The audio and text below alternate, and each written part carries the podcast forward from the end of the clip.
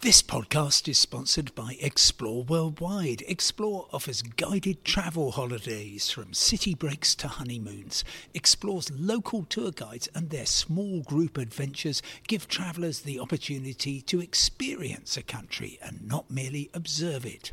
Whether it's a food and drink tour in the hilltop towns of Tuscany or a walking tour in the rice fields of Vietnam, Explore puts their trust in the quality of their local tour leaders so you get a better insight into your holiday destination.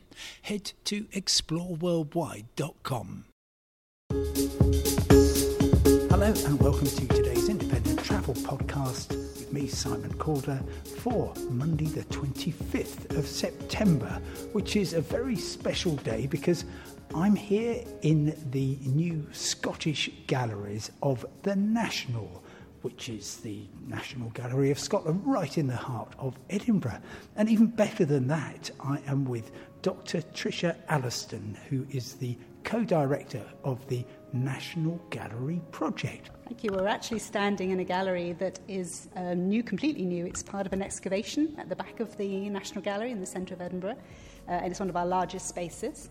Um, we've created a new suite of galleries for Scottish art um, right in the heart of the city, uh, using um, some spaces that existed before, which were built in the 1970s, um, and also excavating new space as well. So we have a beautiful long run of galleries um, that can take you through in a sense, the history of Scottish art from around 1945 back in time to 1800, or should you come in the other way from 1800 up to 1945?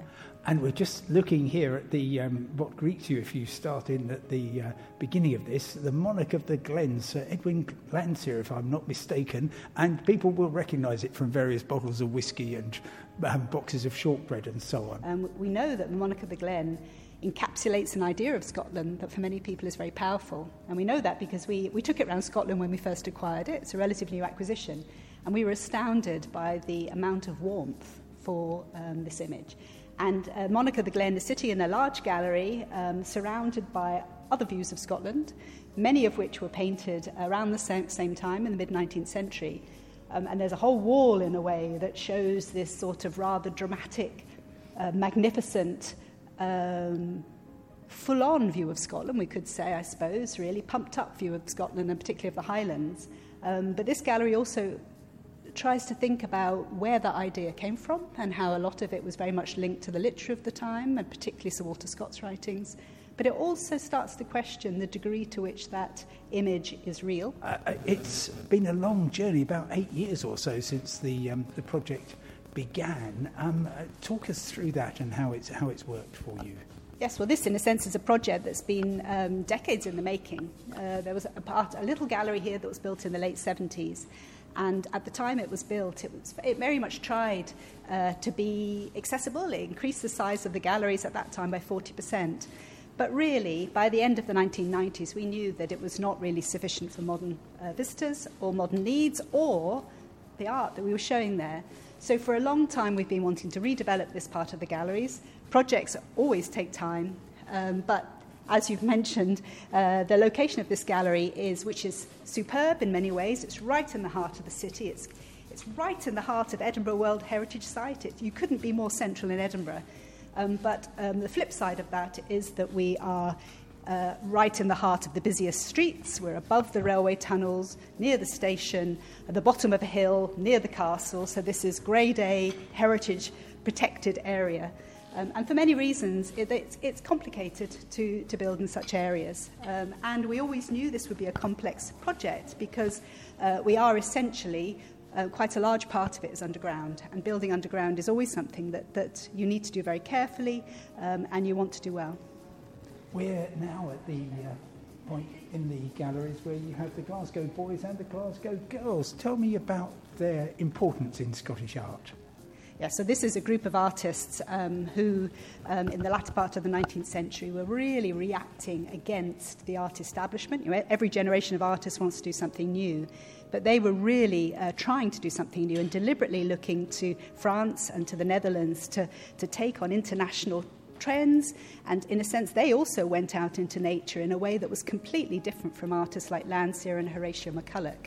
They wanted to depict uh, real people, ordinary people, working people doing things in the countryside, not spectacular views, but, but in a way, views of everyday life, and in a way, a type of everyday life that was beginning to go because coming from city, a city like Glasgow, second most industrial city in Britain at the time, um, they, they had a really interesting relationship with nature and the countryside. Um, and so that's, in a sense, what we get here is, and the great thing is we're near one of our windows that looks out onto actually the railway line, um, and you couldn't get a more modern view, in a way, in the mid 19th century, going into the late 19th century, because, like the Impressionists in France, the Glasgow boys were interested in modern life as well as um, this, uh, in a sense, beginning to disappear hard-working rural life. This part of Edinburgh outside was developed in the early to mid 19th century. It's when the railway line was and railway station was built. And it connects in a way that we want, we want it helps people to understand the art, but it also helps people to understand the landscape, to see the art that was produced at the time. There's a really interesting connection between the two. Who is this for? Is it for the people of Edinburgh, the people of Scotland, um, or tourists like me? It's everybody. Uh, in a way, we, um, we know that uh, the art that it contains, Scottish art, will be of great interest to everyone. And we know that because we've done a lot of visitor research. So international tourists want to see Scottish art. Uh, people coming from different parts of Scotland want to see uh, works by some of the artists from the places um, where they live.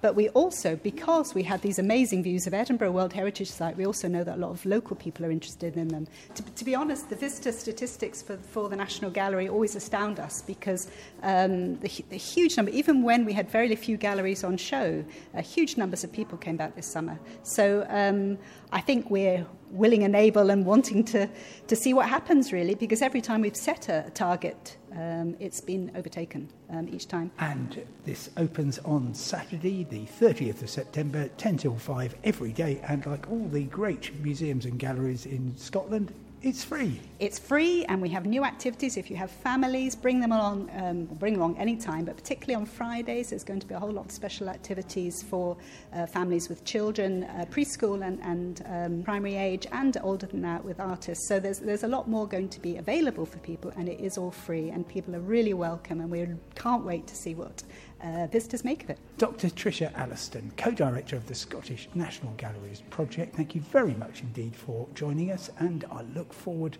to, um, well, hopefully coming back uh, and seeing this place filled with actual real people. Thank you. And thank you for listening. Goodbye.